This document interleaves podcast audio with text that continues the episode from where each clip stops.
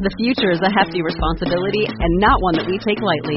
But then, taking things lightly has never been what Hefty is about. That's why we've created the Hefty Renew program that turns hard to recycle plastics into valuable resources like park benches and building materials.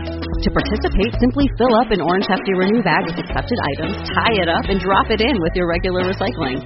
That's it. It's that easy. It's time to rethink recycling with Renew. Particular valued resources may vary by geography. More info available at heftyrenew.com.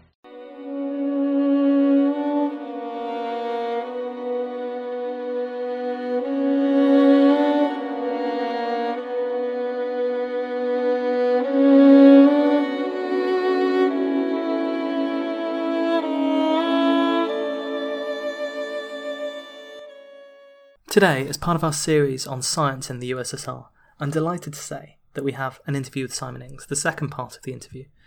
He wrote a wonderful book on this subject. It's really, really good Stalin and the Scientists. He started his career writing science fiction stories, novels, and films.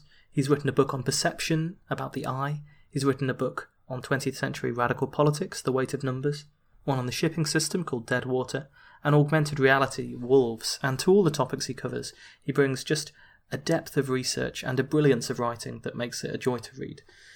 He co founded and edited Arc magazine, a digital publication about the future, before joining New Scientist magazine as its arts editor, and you can find his writing in there reviewing galleries and books and everything else.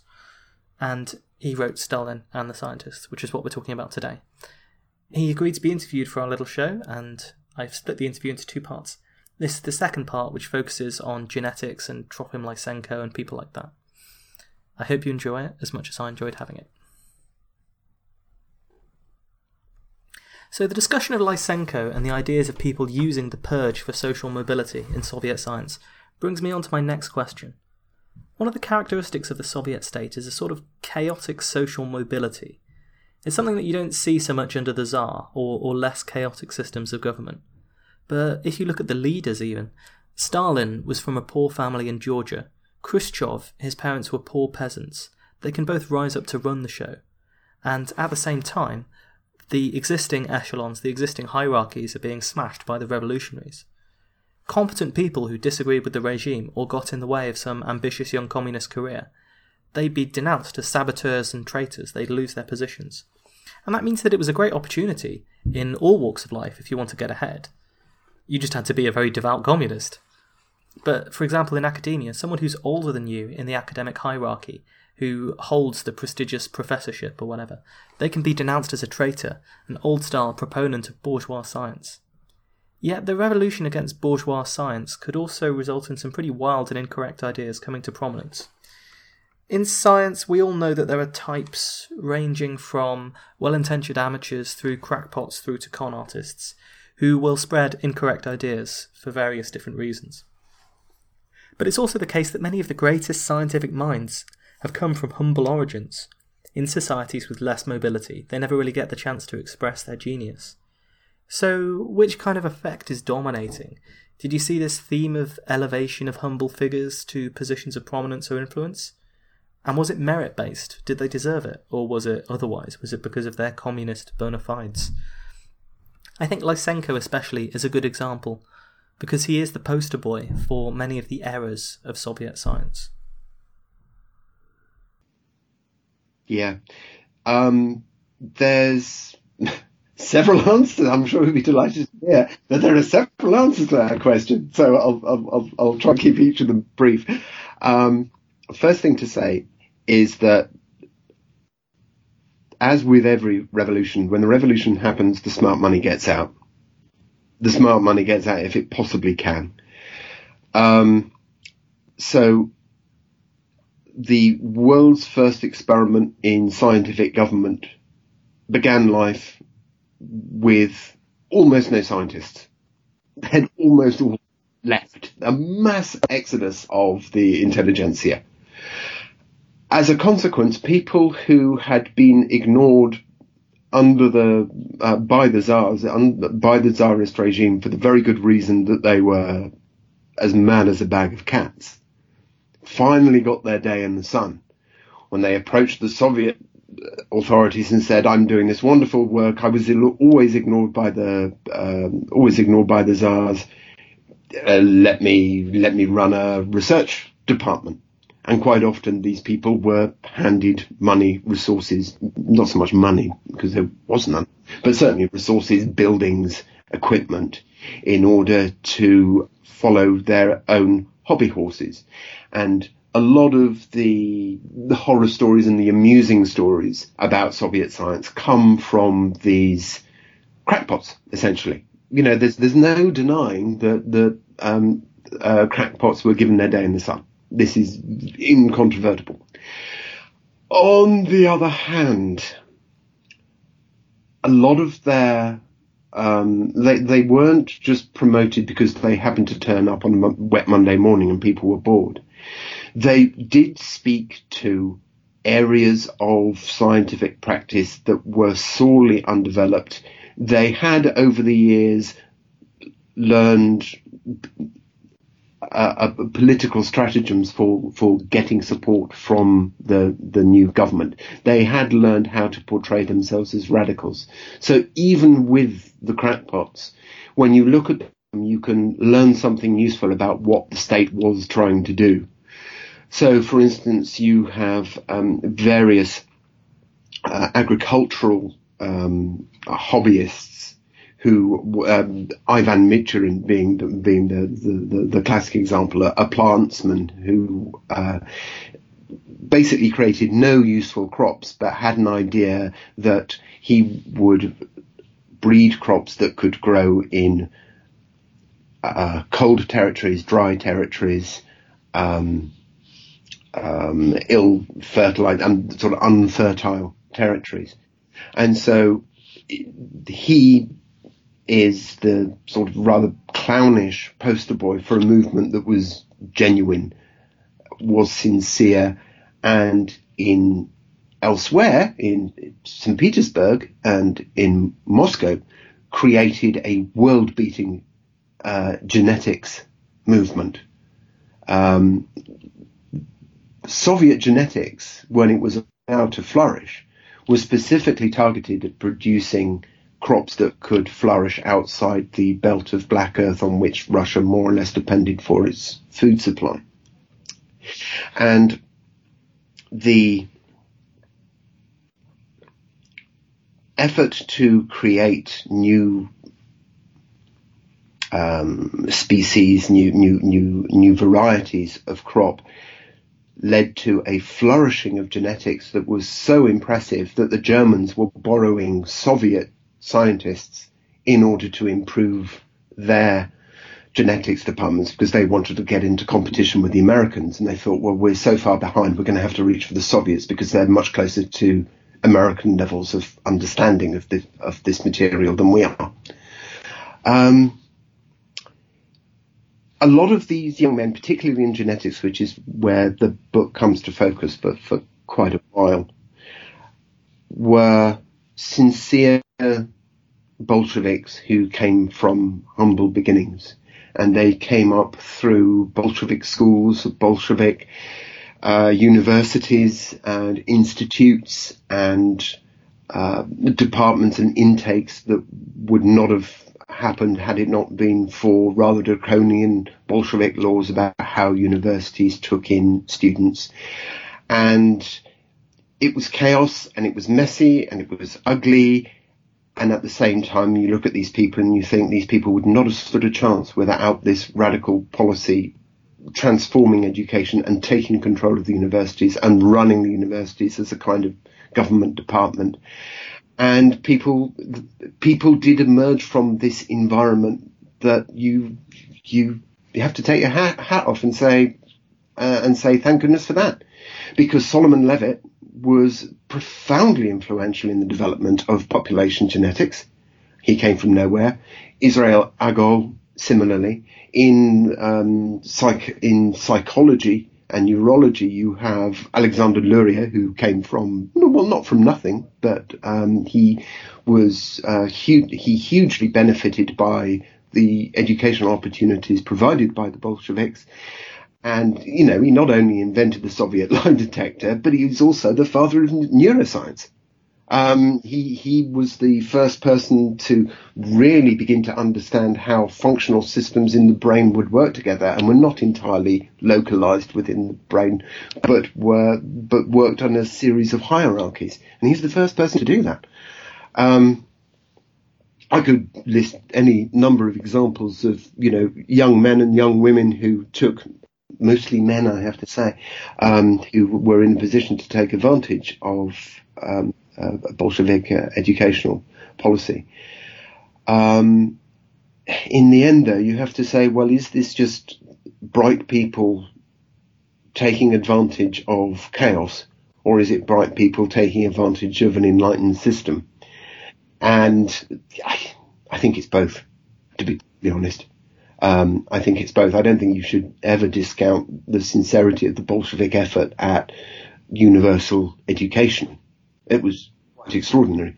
But at the same time, I don't think, um, by the same token, I don't think you can discount the fact that when all the uh, old men have left, the young men and some young women will step in to take their place, and the best of them will will will seize the advantages that are afforded them by people having vacated their position. It's such an interesting dichotomy because some of the people who ended up in very high positions in Soviet science really shouldn't have been there, just as others benefited from the education they got from the Soviets. So let's talk about Lysenko as this example. He was this peasant farmer who was a hobbyist agriculturalist and ended up occupying a quite important place in the Soviet system yeah, he didn't really have the luxury to be a hobbyist. He was, uh, you know, he was the son of a peasant who was struggling to um, uh, make ends meet and to make a career for himself. And initially, he did rather well. He he he went on correspondence courses in the middle of the Civil War, um, and he was uh, researching um, vernalization. Vernalization is this business of treating crops with uh, different regimes of temperature and moisture in order to get them to behave differently. And this was particularly exciting in a country where large amounts of, uh, say, autumn wheat, autumn crops um, generally, uh, would die of frost. If you could get um, these high yielding but rather risky crops to grow in the spring when there was less chance of frost, then you could potentially hugely increase your um, agricultural output. This would be magnificent. There would be more food. And so uh, Lysenko was researching vernalization. The, the, idea didn't originate with him, of course. The idea is old. It goes back to the 1890s. Um, and it's true. Uh, vernalization works uh, and we're only now in the in you know in a in a time of um, epigenetics beginning to understand why it works. But it was a it was a mystery that was recognised and unpickable until very recently. The problem with uh, Lysenko was a um, was personal. Uh, it was a, a flaw in his character that meant that he could not bear any kind of criticism at all which is really bad for a scientist. bad for most people, but really bad for a scientist. Um, and as a consequence, a newspaper journalist turned up from uh, the um, uh, Leningrad Izvestia and um, did a nice puff piece on him, saying, "Well, he's he's doing this really good work, and he's you know he's, he's keeping data, and he he's a son of a peasant, and he's taken advantage of the educational opportunities afforded him by our great and glorious Bolshevik state. This is kind of cool, isn't it?" And it was, and he was doing good work, but unfortunately, this this perfectly you know straightforward puff piece uh, for the newspaper went completely to his head, and after that there was no stopping him, and he would never take any kind of instruction or criticism. He never wrote a scientific paper. He never recorded any kind of data uh, around his experiments. Um, and should really have just gone to the wall and been forgotten. I mean, you know, someone who's who's that cack-handed at, at what they're supposed to be doing should really have been forgotten. But the reason that this didn't happen was there was such an appetite for vernalization to work that one experiment his, that his father conducted actually got reasonably good results. It was purely anecdotal. There was no data to go with this. And it was taken up by the minister, uh, sorry, the commissar, as it was then, the commissar of uh, agriculture, um, who had previously been the editor of the Russian equivalent of the Farmers Weekly. Uh, and used to fill his pages with, um, we need to increase food production. Anyone got any ideas? So, of course, every peasant farmer across the Russian Empire would write in saying, well, you know, if you plant on a wet Thursday, you know, and everyone sort of contributed their ideas. And that newspaper that was after uh, um, sort of sensible ideas created a kind of atmosphere of slight hysteria. So the editor, his name was Yakov Yakovlev, splendid chap, fascinating chap. He crops up in Time magazine, believe it or not, around around that period. Was absolutely delighted to, you know, get out from under the Farmers Weekly and actually take over the, the, the ministry, if you like, and the commissariat of agriculture, because, you know, now he could do things properly. He wasn't simply asking for ideas. He could actually set up experiments and trials. And this was wonderful. And he thought, you know, not not unreasonably, and this will this you know, this is a very familiar idea. Let's have a kind of citizen science. Let the citizens contribute the data that we need so that we're actually getting what we would now call, you know, rather lazily big data. We've got, we've got the whole Russian Empire. Let's get big data from the whole Russian Empire. One small problem. Yakov Yakovlev, fan of science, supports the idea of citizen science. What's not to like?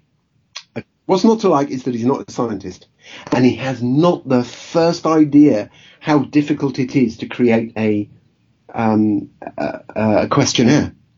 So he sends questionnaires out to um, a, a, relatively small region, saying, "Okay, please do this with your crops. Treat them, uh, treat them with cold temperatures.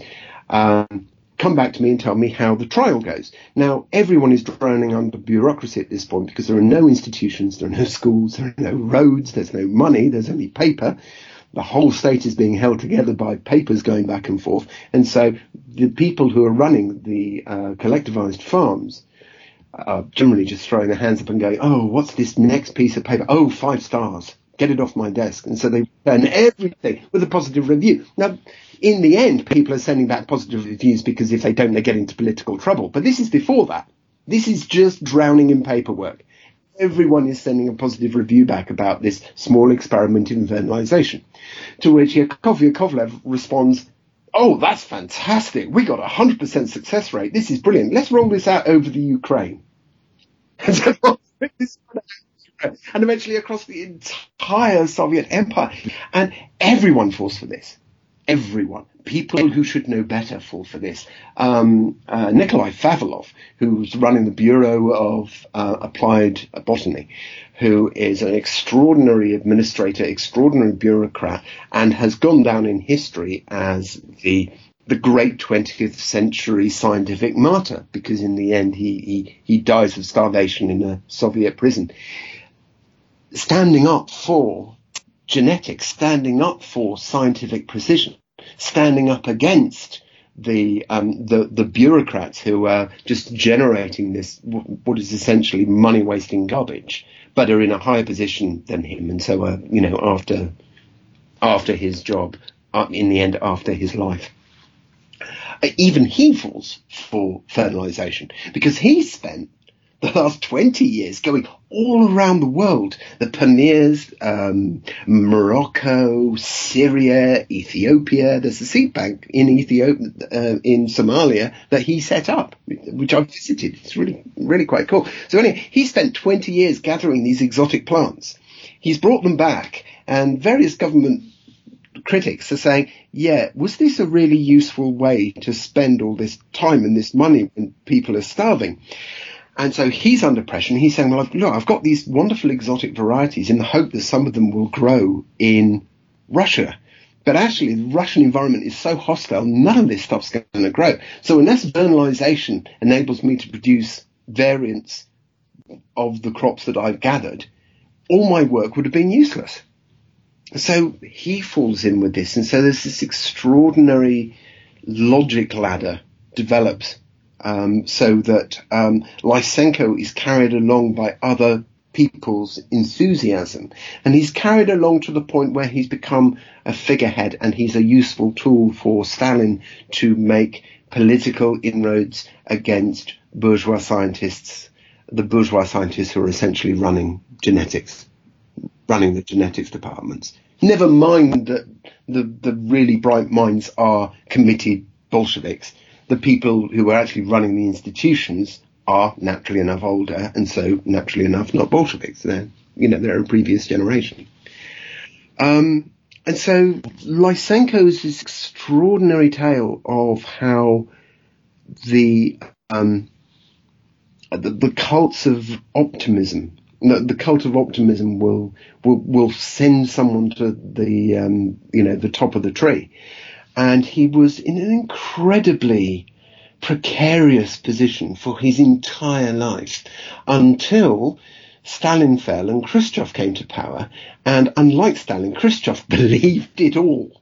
He believed everything that Lysenko said, because unlike Stalin, Khrushchev really was an ignorant peasant. Sorry, there, I've said it, he was. And so believed everything that Lysenko had come up with, which he himself was parroting from his father.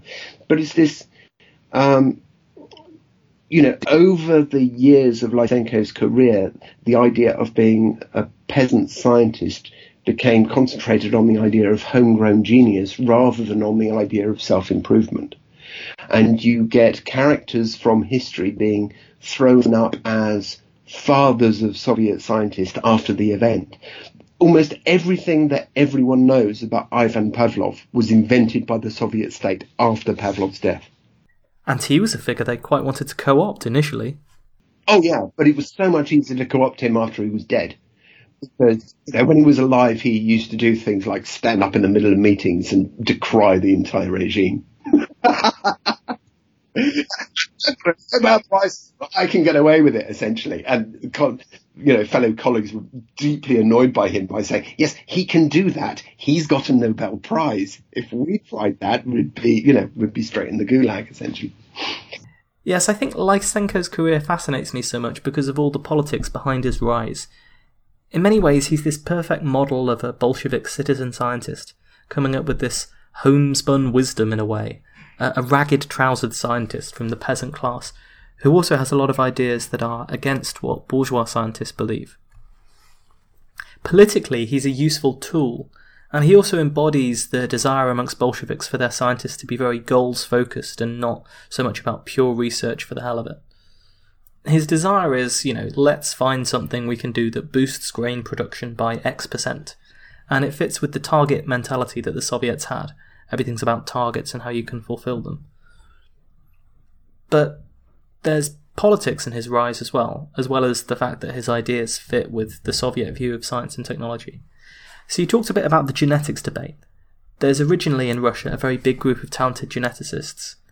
The theory of evolution is widely accepted at this time, but the idea that genetics and natural selection are the mechanism by which evolution happens is still not accepted everywhere. This is this idea of genes being the cause of inherited traits. There's people saying things like, how can a single gene from a member of the population disseminate itself around the whole population? It'd just be like a drop of ink in the ocean. You know, you, there's no way that a single mutation can lead to a whole species changing. Instead of this genetic view, the people who believe in evolution have the ideas of Lamarck, that evolution arises because of traits that creatures acquire in their lifetime, that are passed on to descendants. So, for example, the giraffe has an incentive to stretch its neck to become longer so that it can reach the tops of the trees, and gradually, over many generations, the giraffe's neck becomes very long so that it can reach the delicious leaves on the tops of the trees. But there's no genome, there's no information here, there's no mutation in it. There's just traits that are acquired during life that are passed on. These ideas still had a lot of currency, even though in a lot of ways you can think, well, how does this work? You know, if your physical body changes, you don't pass it on to the people below you. You don't, you know, give birth to children without arms if you lose an arm or anything like that. But uh, but these ideas still had a lot of currency. So in some sense, we had the politics of Lysenko the man that led to his rise and him becoming impossible to criticize in a lot of ways. But there's also a politics to his ideas. Saying that things happen because of natural selection and Darwinian competition is quite capitalist that this is the mechanism that drives improvement, and also the idea that your fate is set by your genes. It, it, it's not as egalitarian as it might be. You compare that to Lysenko's ideas that individual plants can sacrifice themselves for the good of the rest, for example. That's an idea that has a lot more political content that's sympathetic to the Bolshevik cause, even though both of them might seem at first glance like scientific ideas. Would you say that politically useful ideas are an example of why he was so successful for so long? It's true to say Darwin himself was uneasy with early genetic ideas and in um, um, on occasion quite persuaded by Lamarck's theories because boldly stated genetics is really problematic we've grown up you and I in a world where genetics and evolution seem to be part of the same argument but what we tend to forget is that we are standing on the shoulders of intellectual giants who took a good half century trying to work out how these ideas could be at all compatible. And you've hit on the, the, the biggest difficulty with genetics from an evolutionary point of view, which is if one individual has one genetic change, it can't possibly spread through a population uh, directly. Um, it will simply be absorbed in the way that a drop of ink will be absorbed by the ocean. Now, this is true. If if that you, you cannot expect one individual to extend the gene directly through a population through their own, you know, personal virtue and fitness. Uh, it took um, a chap called Chetverikov uh, working with um, uh, another Russian geneticist called Serebrovsky to start to unpick this business of population biology, which is that a genetic mutation will occur and will remain in the genome unexpressed until such time as a small a population small enough to interbreed will throw up and express that that mutational change. Most of them will be inutile, but occasionally one will be useful. And that's how you end up with chaffinches with different beaks. It's because the chaffinch populations in Galapagos are so separated, um, so isolated from each other that all these genetic variations will get expressed in all these different groups. It doesn't really happen with um, you know, antelope, for example, you're not going to get massive variations in uh, antelope on one continent because they tend to, to graze over large areas, but you are likely to have an ibex, ibex in one place and a reindeer in another because those groups are separated. Now, the mathematics of that, the hand waving's easy.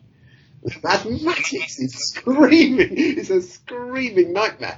And there was one thing that Lysenko could not do to save his life, and that was mathematics. He was mathematically illiterate. What made it worse was that the chap who was working with him, Isaac Prezent, who was a, um, an ideologue and philosopher, he too knew no mathematics. And in order to sustain his um, uh, professional standing, he had to oppose the use of mathematics in biology. And he would stand up and say that the use of mathematics in biology was a um, a politically retrograde step. It was the, the forces of reaction were using mathematics to, to sully biology, which had nothing to do with mathematics. It all gets com- completely crazy, I have to say. Um, but to get back to the point, the idea that um, living living things will um, pass on acquired characteristics to their progeny was so much easier from an intellectual, uh, from a mathematical point of view, to explain how species change and speciate and adapt. Um, that is a much, much simpler way of looking at the world. Um, and it has, you know, has a certain beauty. It has a certain elegance to it. Plus, you've got things like um, vernalization, which suggests that actually uh, crops are, sorry, living things are to a certain degree plastic if only we knew how to treat them. So there is evidence for uh, Lamarckism. And when you start the, to develop your, your, your theories, most of the evidence that, that we now recognize as evidence of, of uh, genetic mechanism uh, dyed in the wool traditional 19th century Lamarckist of good intent and real intelligence can take that same evidence and with complete intellectual rigor and honesty use that same evidence to argue for Lamarckism. it's really hard to, to see where genetics fits in. The other problem was political, and that is if um, genes are, uh, there is a genetic mechanism that is material, that is chromosomal, that is not um, not a statistical effect, but it's an actual physical mechanism of genes lined up on a chromosome. That means there's a finite number of them. And if there's a finite number of them, that means there's a there's a finite number of ways in which um, a living thing can pass its genes on to the next generation. So for the early um, uh, for the early researchers into this idea, it was extremely uncomfortable. This notion that there can that the genes can only throw up a certain limited number of variations. For a start, that doesn't tie with the evolutionary record. You know, nature has not run out of ideas yet. Quite the contrary. There doesn't seem to be uh, an upper limit to the number of variations that a species can go through. There's a lawfulness to it, but you know, we don't keep getting the same individuals again and again. So that's the first problem. We, we, you know, it, it, it doesn't feel right from from the evidence. Um, the second problem is, is, is is much more political, and that is, well, we're just at the point where we've sorted out infectious disease, trauma, um, and now we're looking at constitutional diseases, diseases of process, diseases that you can inherit. Now, if the um, if there is an absolutely rigorous contained, boxed in mechanism of genetics, there's no way in for therapeutics. There's no way in for people to deal with conditions like cystic fibrosis and Parkinson's and, and, and all the others. Um, so it's very uncomfortable for a, for a doctor who's a sincere um, uh, Bolshevik to say, well, I can maybe one day come up with a cure for flu, but I'm never going to come up with a cure for, um, you know, a, a, a, a, an inherited condition. Um, there's, there's, there's no way in. Now, unpicking that one happened during the during the 1930s, right in the middle of the purges. There was a moment of uh, an intellectual ferment and a huge argument fascinating argument, proper argument, not not shouting match, argument, argument between uh, Serebrovsky and Agol and Levitt and these these these these sort of towering intellects of, of Soviet genetics that were saying, well, um, we we're beginning to realize that genetics is mathematically sufficiently complicated that there is wiggle room here, that we're not talking about shuffling a finite set of cards we're talking about a, a, much more complicated system that has to do with the way that genes are expressed in the environment. And the, the, the mechanism can work. And what's extraordinary is that at the very moment when um, the knives were out for anyone with an education, a couple of sincere Bolsheviks who had embraced Lamarckism, which was essentially the the official version, the officially recognized model of the, of the way things work biologically turned around and said, actually, those capitalist Americans have understood it. They understand it better than we do. They've got the answer, and we're going to research it. Um, one of those men, Solomon Levitt, created one of the most important units of human genetic, well, the first really good department of human genetics doing twin studies, going through um, birth records, searching out the genetic basis of certain conditions, working out how many genes would be involved. Very, very, you know, crude by, by today's standards, but absolutely foundational work. He was shot. In the he was shot. It's a tragic story, and it kind of brings us to an intersection of Bolshevik politics and society, which is this resistance to outside influence. So when we're talking about the concerns over genetic diseases and therapeutics, it makes you think about the eugenics debate which was going on in the 1930s. The Nazis were of course very much in favour of controlling human populations, and I guess the study of human genetics was warped by them into an excuse for sick, discriminative policies and eventually for, for the Holocaust. And it was in some sense the embrace of eugenics by the Nazis although the ideas were popular in the West too. Yeah, yeah. American idea originally. that led to the Soviets rejecting genetics and genetic determinism, and rejecting the study of eugenics in particular. You might naively have thought that eugenics would be popular with the Bolsheviks because they kind of wanted to engineer society. They called their poets engineers of the human soul. They had these idealized versions of perfect citizens, where and they had things like the Stakhanovite movement, where dedicated individual workers strive to perform these incredible feats and so on. So if you've got this view of a perfect society with perfect workers and things like this, then you might think that they'd be in favour of eugenics to create that society. It is, uh, yeah, it, it, it's it's one of my my pet bugbears actually. Um, I'm, I'm trying to rescue the word eugenics. single single handedly and against the world. I'm determined because, of course, the the uh, Department of Human the, the idea of calling um, the study of human genetics human genetics and not eugenics was Soviet because and it was it was a decision made by um, uh, made by Solomon Levitt who realized that eugenics had become a dirty word because of the um, uh, use to which eugenical ideas were being put um, by the American, well, uh, by um, uh, uh, by the Americans and then by the um, the Danes and the and the, and the Germans. Um, eugenics itself simply means human genetics. As far it's certainly that's the way the the, the, the Soviets took the term, uh, understood the term, and in terms of engineering new people, um, absolutely. I mean, that's what the National Health Service does. Um, this is this is what we're for. The whole National Health Service is predicated on eugenic ideas, which is that you you educate people not to spread um, dangerous genes between them. You you give proper you give proper advice to people uh, with conditions so as uh, to limit their spread.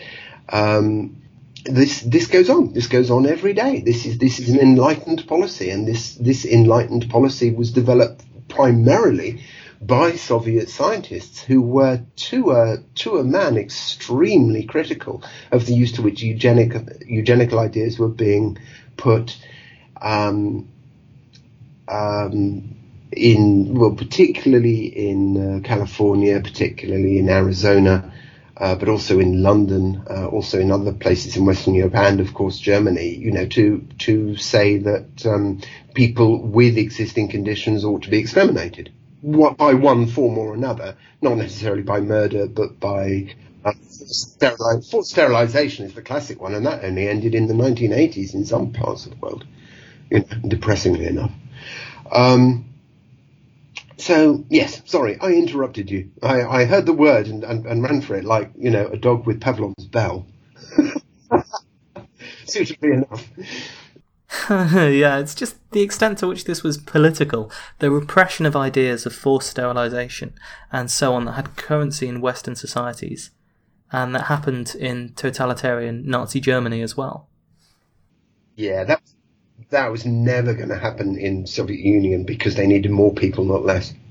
It was never going to happen because there was, you know, you'd just gone through a civil war, you'd just gone through a war, you'd just gone through a revolution, you'd just gone through two, or was it three catastrophic famines in a famine-ridden land already. There was never any appetite for negative eugenics, none. from no one. Oh no, there was one paper which was roundly criticised, and the chap disappeared.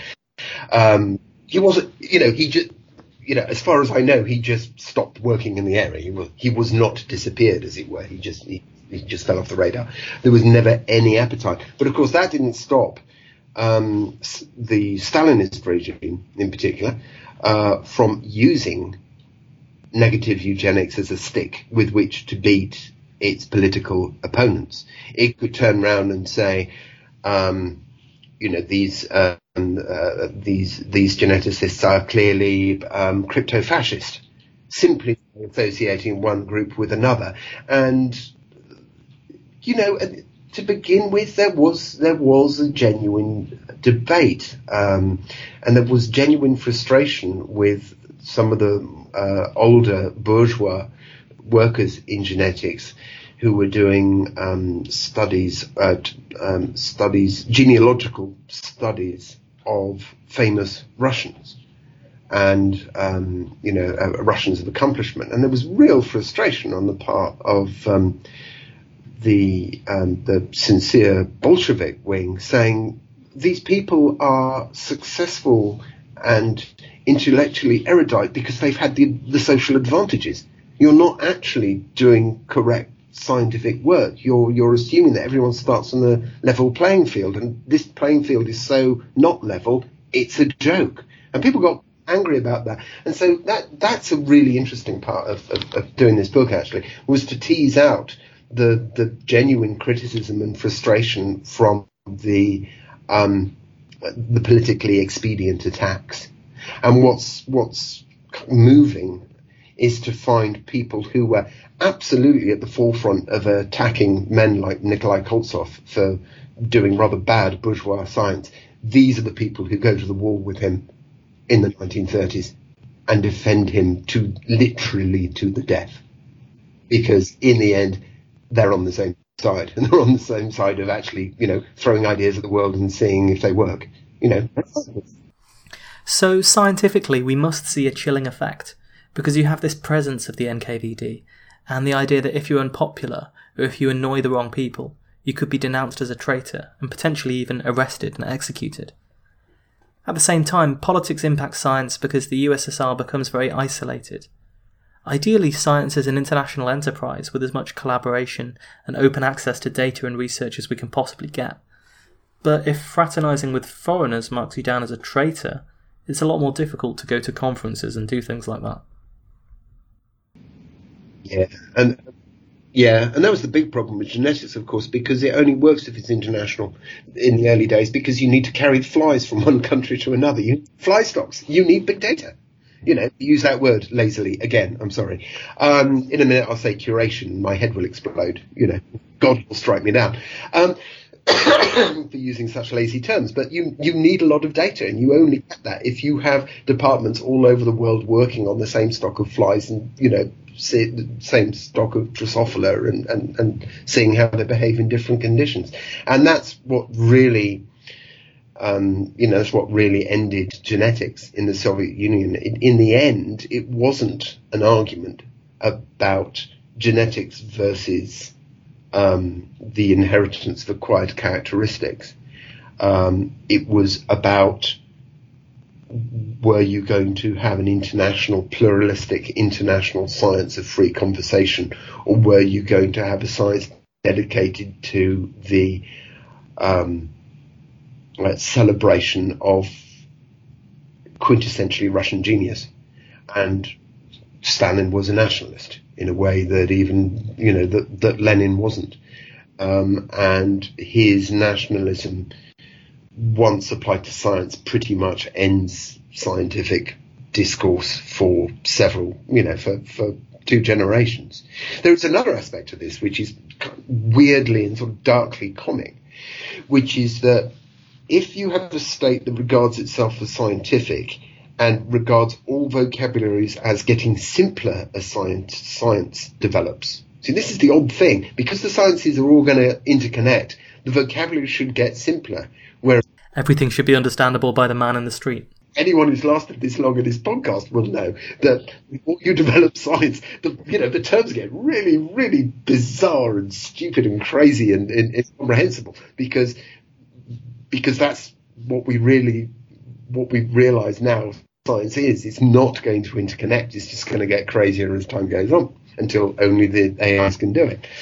Um, so you have a state that wants to be a scientific state that thinks that the vocabulary is all going to get easy. And so when scientists use their own vocabulary, the, the Bolsheviks say, no, no, no, we'll use the words of Marxism. We can apply Marxist vocabulary and the vocabulary of um, dialectical materialism to everything. See, this was the idea. They would take this great bit of hand waving uh, by Friedrich Engels and apply it to everything so everyone thought the same language. It was a kind of Esperanto.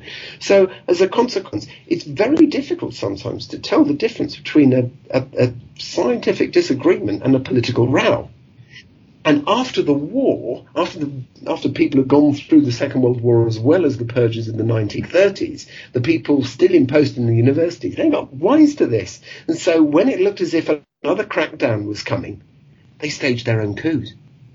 They staged their own coups and they staged these incredible political meetings where everyone was in, uh, as far as the transcript goes, everyone's screaming at each other, and you say, "My goodness, they've all gone, you know, crazy. They're they're they're they're vicious. They're stabbing each other in the back. What's going on? This is worse than 1937." And then you dig a little deeper, and you go, "Yeah, but no one died. Where did this end up? Who was who was excluded from his department? Oh, he ended up being promoted. what happened?" Mm-hmm. There was this one case you talked about where they basically just shuffled all of the staff around after politically attacking each other, and then nothing actually happened. It just looked like a purge. Yeah. it looked as if there been, yes, exactly. You, you make it look as if there has been a purge. You make it look as if this political process is going on. Of course, this is, this is fantastic in terms of not killing people and keeping your department running and, you know, maybe getting a new job, maybe knifing some, some colleague in the back, but without actually sending them to the camps, you know, because, you know, everyone you know, everyone wants a better job. Uh, and this is the way of actually normalizing things, create this this camouflage, this screen of um, uh, political chaos and, and, and, political infighting. But of course, it makes it unbelievably difficult to find out what on earth is actually going on in the department. Research. It must have been fun researching that. War. I've lost years of my life. You know, even though I'm, you know, this is a, this is this is a generalist book, and you know, minds better than me have done much of the heavy lifting. Even then, it's still, you know, wrapping around stuff is incredible. Yeah, I suppose a good way to do a bureaucratic purge by quota is to just declare that you've fulfilled your quota. Absolutely. Yeah. Yeah. So, the last area I really wanted to touch on before we wrap up and try to conclude, although of course we could go on for hours talking about this stuff, it links Stalinist science back to the physics. One of the reasons I got so interested in this era of history was reading Montefiore's book, The Court of the Red Tsar, and there's a very excellent quote in there that is the title of a couple of my episodes We Can Always Shoot Them Later. That refers to the treatment of physicists specifically when the Soviets were developing the atomic bomb. And it was, you know, you had this NKVD system headed up by Beria, who is widely and with merit considered one of history's worst sadists, and he had this entire shadow state of the NKVD secret police. The gulags were in effect their own economy, and they had their own technical and scientific production wings. In some ways, this was what allowed them to build great cities like Magnitogorsk and huge engineering projects like the White Sea Canal with slave labour. But they also made use of the old bourgeois specialists from the previous generations uh, by keeping them in these prisons, Sharashki, Sometimes there were entire secret cities devoted to nuclear research, which were known as atomgrads, where scientists were in this strange state. They were essentially held prisoner by the regime, and they were forced to work on military weapons and scientific R&D and the bomb, but otherwise they were treated quite well, better, much better than the gulags. There's an excellent quote from Stalin and the scientists about it. Quote, a former Sharaska worker, Leo Kopelev, understood the logic of such places. They grab him by the scruff of the neck, drag him to Lubyanka, Lefortovo, or Sukhonovar, Confess, bastard. Who did you spy on? How did you wreck? Where did you sabotage? They lower him once or twice into the cooler when it's freezing, when there's water in it. They'll hit him in the face, the ass, the ribs, not to kill or maim, but so that he will feel pain and shame, so that he will know that he is no longer a human being, but a nothing, and they can do whatever they want to him. And then, after all that, they will give him a magnanimous ten years in the Sharaska. No days off, vacation is a foreign word. Overtime is a sheer pleasure, anything's better than sleeping in a cell. You chase away the thought of freedom, of home, they only bring you depression and despair. In the Sharashki, they address you by your name and patronymic. They feed you decently, better than many eat on the outside. You work in warmth, you sleep on a straw mattress with a sheet. No worries, just make sure you use your brain, think, invent, perfect, advance science and technology. So I found this to be a fascinating story for the human experience of these scientists working on the atomic bomb, and the incredible mix of emotions they must have had. Some of these scientists despise the regime, and as soon as Stalin dies, they swear off ever working on the bomb, like Landau did. Others believe that actually the USSR getting the nuclear bomb is the only way they can maintain peace and stability, because they think that without that there's no balance. If you can have an atomic monopoly, as you have in the US, it's more dangerous than a duopoly because there's no mutual assured destruction, there's nothing like that. Yes. Because everyone else has nothing to lose. the whole of the rest of the world is facing annihilation and has nothing to lose, so you actually get more conflicts rather than less. There was an incredible, yeah, I was just going to say, there's there's an incredible account of a conversation uh, in New Mexico uh, among the, um, the, the, United States um, workers on the, on, on the US bomb. And among them is a chap called Klaus Fuchs. And Klaus Fuchs has been working, he's a, he's a German emigre who had gone to the UK, had worked on the UK's uh, project, had then been seconded to the American project. And what nobody knows in who's around the table, and this is people like Oppenheimer, you know, this is this is the high level stuff because Fuchs is a fantastic physicist, really really smart, and he's you know he's working with Oppenheimer and these people. What nobody knows is that Fuchs is a Soviet spy it's a sincere, sincere Bolshevik who, will, who wouldn't even dream of taking payment for, for his work, which is not only the work of a spy but also creative. He makes genuine contributions to all three bomb projects: the Soviet one, the British one, and the American one, because he has an idea that parity you know, now that this is here, it's not going to go away. We have to have some kind of parity and we have to maintain parity. And there's a conversation in which Oppenheimer of all, but Robert Oppenheimer says, you know, I really think we should give this data to the Soviets because they're smart people. They'll be able to come up with a bomb. It would be much better if we give them their data so that we got the bomb at the same time. And the whole time was going, yeah, I know, you know, if only we could get past the generals, we really think the Soviets should have this information. And the only person not to be speaking around the table is Klaus Fuchs, who's just quietly hiding in a corner, being not to say anything because that's exactly what he's enabling. Um, the the Russian bomb is in the end a copy of the American bomb because they can get the bomb faster that way. But nobody nobody thinks that they couldn't have built their own bomb. They they had the talent, they had the they had the data. They just didn't have the time. It was it was better to copy the American one and spend too much money doing it so that you get parity faster. Um, the uh, you know, only an engineer could have invented this idea. And sure enough, you know, a bunch of uh, Soviet engineers who were facing the Gulag wrote to Beria and said, please don't send us where it's cold. If you'd only let us work on the, you know, work on our own projects, just put us, just stick us in a prison somewhere warm with a good supply of paper and pencils, and we will deliver the following three projects. We've spoken amongst ourselves, and we reckon we can we can deliver these three industrial targets. Um, and it's, it's, strange. It's a strange, almost touching throwback to Tsarist days when, you know, Tsarist um, uh, exile was almost a gentleman's agreement.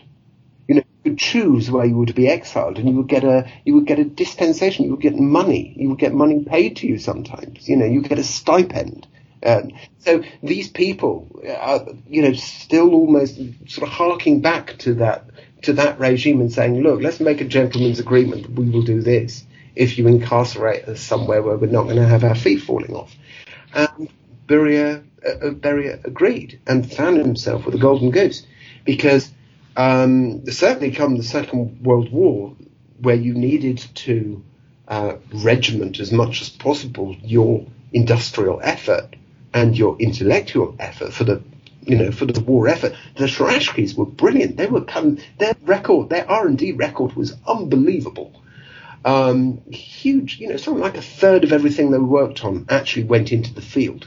A 33% success rate for, for R&D is incredibly good. And on the timescales that we're talking about as well. Yeah, yeah. So they were effectively, you know, uh, the, the, the Americans had the Boeing Skunk Works, or was it Lockheed? No, it was Lockheed, wasn't it? Sorry. Lockheed did a lot of stuff, yeah. Lockheed, yeah, the Lockheed Skunk Works, and, and the Soviets had um, the Shuratski. And conditions there were, were really quite bizarre. Um, because these prisons were constructed so that bourgeois, politically suspect bourgeois professors could work at peace and in freedom without having any kind of political agency to defy the government. The conditions were surprisingly good. Um, you would end up working with a in a remarkably well-resourced environment in the middle of nowhere, where there was barbed wire around the island, but the island was on one of the most beautiful lakes, and you could get a pass to pop into town. Um, they were often run by people who were themselves suspect. Um, they were they were run by people who had one way or another fallen foul of the regime, so they were no longer in the centre of uh, the the centre of political machinations in uh, Petersburg and, and Moscow.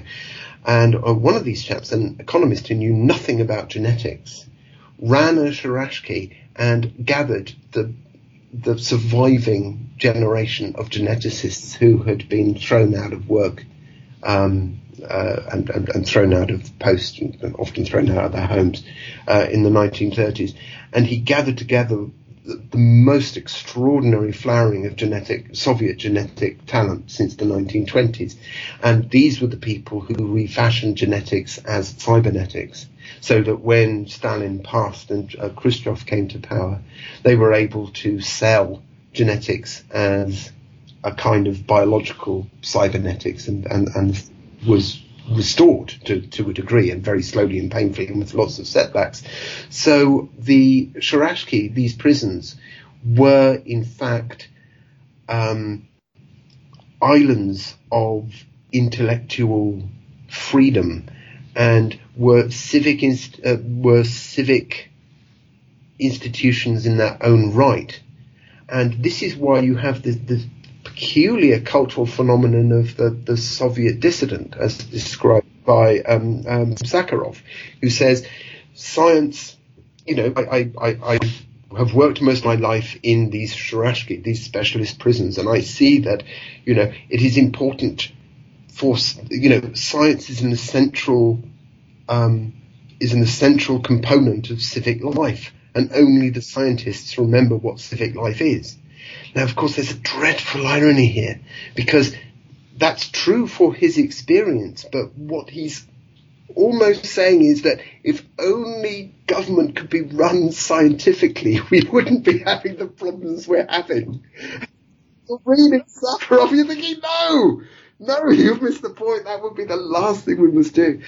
Um, because scientific government can't work because it's always putting a model between itself and reality. You know, politics has to be brave. It can't be run on evidence because the evidence doesn't come from the future. It comes from the present and a really complicated present at that. So even if you had a perfect AI reading every bit of data in the world and modeling it, it still wouldn't be making sensible decisions because it doesn't know what's going to happen tomorrow.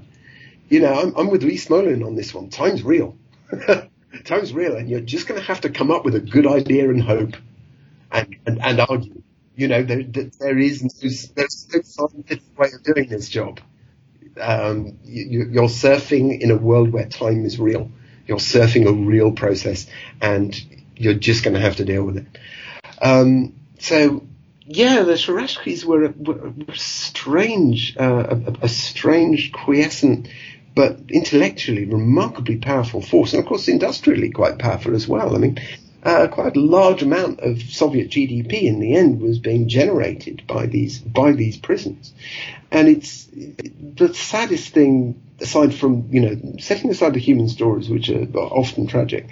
The saddest thing about the Sharashka, I think, is that it demonstrated the failure of the Bolshevik um, dream of universal education, because in the end they weren't able to train up their own generation to take over from the generation before. And they needed to imprison the generation before them just to get results. They needed to imprison the generation before, exactly. And I think that's, you know, I, I, I, genuinely find that very sad. I carry, you might have gathered, I carry no flag for the Bolsheviks, but you know, that is genuinely wrenching to see that that part of the dream fall away. Because that's one of the part of the system, the dream that a lot of people would have sympathy for today when you try to disentangle the different aspects of the Bolshevik experiment. I think that's true. I mean, there was always the desire to. Russian government has always run into problems when it deals with the fact that it's dealing with such a large population, and it's a large population that survives through. It's it's technically speaking, it's not subsistence agriculture, but it's very close. It's collective agriculture. Um, it's it's was enslaved for hundreds of years. It, like any slave population, it that's done its character no favors, quite frankly. Um, you know, the, the, large portions of its populace are not only, you know, ignorant breeds, um, ignorance uh, breeds viciousness. And you only have to read Tolstoy.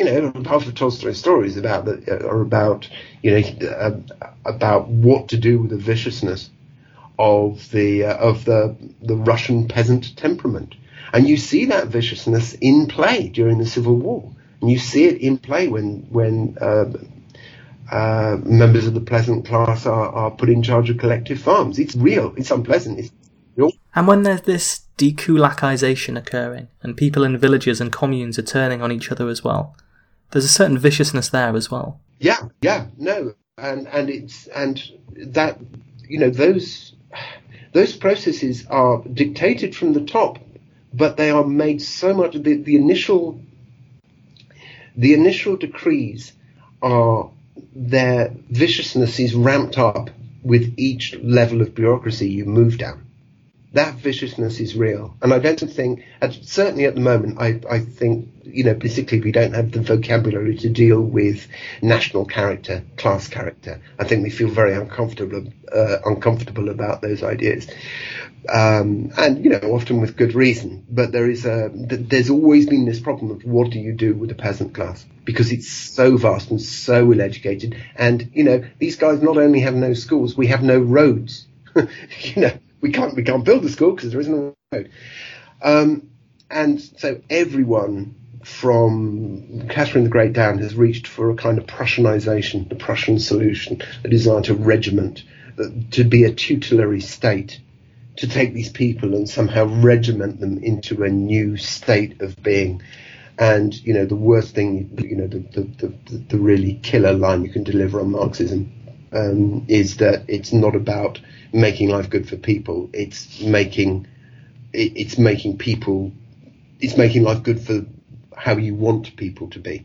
It doesn't deal with with real people, and you see that played out at at human scale again and again in Russian history. And the Bolsheviks were were no different. They reached for for the solution of, of regimenting the state in order to deal with so many people they needed to educate so quickly. And yet, you know, some of those, some of the early ideas, this is the thing, you know, the, the, the early ideas died the death so you don't see their shortcomings, but some of the early ideas are just enchanting. There's a chap called Alexei Gastev who started as a poet, but all credit to him, he was a poet who actually did used to work in a factory. He was a fitter in a Citroën plant in Paris. Um, And he, And he wrote this extraordinary poem about the morning whistle that's in your book. I remember that well. And now at eight in the morning, the whistles sound for a million men. A million workers seize the hammers at the same moment. Our first blows thunder in accord. What is it that the whistles sing? It is the morning hymn to unity. A little bit is lost in translation. yeah, yeah. I mean, he, he came up with these poems in which people would melt into, melt together into a gigantic machine. And um, the Commissariat of Education, uh, Lunacharsky, once wrote him a letter to say, "Look, are you serious about this? I'm not." I, I, I don't know whether this is a good thing or not. And, you know, Gastev being a good poet never, never replied because of course he's both. He wasn't stupid. Um, but he gave up poetry in order to create what were f- the first, well, he created biometrics. He was creating these almost dance classes to show peasants how to behave in a factory. Trying to work out the ideal swing of the hammer to bash in the nail. to work out the art of song the hand. All this stuff is is is in the textbooks. You know, it's all this stuff is really really important. We we understand so much about physiology through the through the institution that Gastev set up, and within that institution, the work of uh, Nikolai Bernstein. Um, and so, you know, this idea that you could teach people a new way of living through through motion, through dance, through through poetry, through music, and that these these these um, these disciplines would work together to create the new Soviet person, Homo Sovieticus. It was a remarkable dream, um, and again, all the really good ideas that came out of it have since played out, not in not in Soviet culture, though, in ours. We've inherited it. We've inherited these good ideas, and we think they're ours, and they're not. This is really the generic final question that you expect me to ask you, but I'm going to ask it anyway. It's difficult to assess the legacy of Soviet science. After Stalin's death, some of his personal favoritism and bias went out of the equation, but Soviet science remained this strange mix of incredible innovations and, well, embarrassments. How would you assess the scientific legacy of the Soviet Union? And what would you draw out as lessons for us in our time? I think the primary lesson to, to take away from this is not the strangeness of Soviet science, but the degree to which it shows up formal problems that are not going to go away. There's no way that you come away from, you know, even the most cursory study of this period with an idea that the Soviets were uniquely wrong about anything. There's a, there, there's a particular concatenation of historical circumstances that make the period horrific and you know the, the, the, personal agency of Joseph Stalin is something that is is not applicable to this podcast, but you and I and everyone else listening to this knows is is important here. Setting that aside, what you're looking at is the attempt of government to develop a new relationship with its science base, and the fact is that that relationship will always be contested because you know, no working scientist listening to this will have not had problems getting past the um, um, uh, getting past the board trying to get money for a new experiment. You know, we've all received those letters through from the personnel department headed, you know, words like attaining excellence with impact you know that that's a quote. That's not me making it up. That attaining attaining excellence with impact. That was Manchester University. Hello, Manchester. Um, you know, we we've all been there with people saying that oh, we have to we have to do more outreach and we have to communicate uh, with with with industry and we have to work more closely with industry and we have to apply our work and what are the likely deliverables of our work? You know, the, the, those are the those are the pressures and they're no different now to what they were then. And frankly, if we were all living in a country that's starving with an impoverished soil and a deteriorating climate, you know, it wouldn't take us long to uh, face some of the some of the tragedies and atrocities and nightmares that the Soviets did. And guess what? We're living in a world with a deteriorating climate, a declining soil fertility. You know, all the things that were visited upon Russia in 1917 are about to be visited upon the globe. Really, well, they are already being visited upon parts of the globe? And do we really think that we have a bet that our politicians understand our what science is better than they did then? I don't think so. I think we're just more ignorant. To be perfectly honest with you, I, I think our politicians are more ignorant because after the First World War, and this is, this is, this is me spinning off slightly, and you'll have to excuse me. But the, the thing about the Second World War is that it created a, a, a, fascist pattern of the state that everyone has pretty much adopted, which is that the political class can speak directly to the mass media without any intervening, um, any intervening academic input.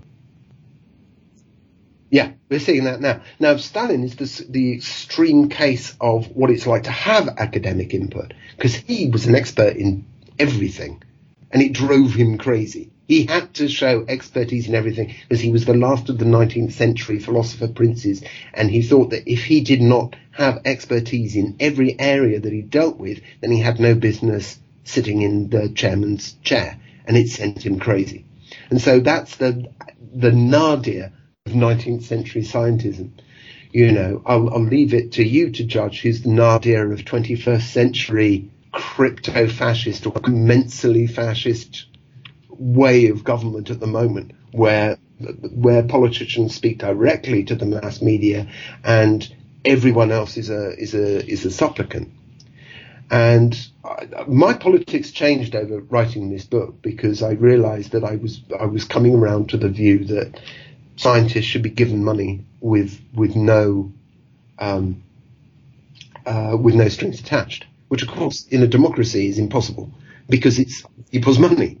You, can't just take someone's money out of their pocket and then hand it to someone with no strings attached. But science works best that way. Horribly, I mean, you you you you you, you get lunatics and mountebanks taking advantage of that system, but in the end, you you do best when you leave people alone. Prison is trash. You could, you could imprison them or you could send them off to a skunk work, but people are, are best left alone. And that's incredibly difficult for a, for a democratic government to do because it's not their money they're spending. It's yours and it's mine. And that problem is a formal problem. It does not go away. It does not go away. And there will always be that tension between science and politics. And you know, the the Soviet balance was was not good, and there are many factors that went into what made it so deleterious for, for Soviet science. Uh, I, you know, I genuinely think that the lack of a retirement age was a really, really big problem. And simple, practical things are a problem. In terms of how I judge you know, if if you can do such a sort of grandiloquent and, and, and conceited thing as sort of judge an entire science base of a, of a world empire, you know, half a century later, um, I think tragedy does outweigh the triumph. There's, there's no there's no two ways around it. Um, I think that there are certain habits of thought and a certain um, iconoclastic approach to problems which is valuable, but I don't think it requires a particular political system for those those values to be expressed. I, I think it, it it takes bravery, quite frankly, and it's the bravery of a of a state that has gone through so much to to try and build a, um, a, a, better world, which is extraordinary. And of, of, course, it's tragic, and of course, it goes wrong. But it's it's the bravery of people that sticks with me. There's so much human experience and so much of a legacy to assess that it's quite difficult to summarize it in any way. But I guess I liked how you ended the book by saying that these challenges haven't gone away, and that you feared that in fact we won't acquit ourselves nearly so well. I fear at the moment the way the world is going. Um, that we won't. We will make new mistakes, but they're unlikely to be easier mistakes to live with. Well, on that very optimistic note, Simon. well, my listeners are used to it by now. The last few episodes have been about the end of the world. Excellent. I'd like to say Stalin the Scientist is a wonderful book, and anyone who listens to this podcast is bound to enjoy it. And thanks so much for agreeing to be interviewed. It's been a really fascinating discussion ever so much. It's been lovely to talk to you. Thank you ever so much. That was the second part of the interview with Simon Ings. Thanks again to Simon for coming on the show. He was uh, so, so knowledgeable about the subject area. It's just incredible. And it's a wonderful book. Obviously, you can tell I'm kind of fascinated by the USSR as well. So I hope that everyone has uh, got an awful lot out of that. And uh, they should definitely, you know, if you want to find out more about Simon's work, you can buy Stalin and the Scientist online and at all good bookstores. There's so many different anecdotes in there about how people lived, how the people did their science in the Soviet Union, what it was like the various arguments that people had uh, scientifically, philosophically, and some of the human stories as well. He's very good at weaving in those stories throughout. And he's online at simonings.com and tweets at simonings.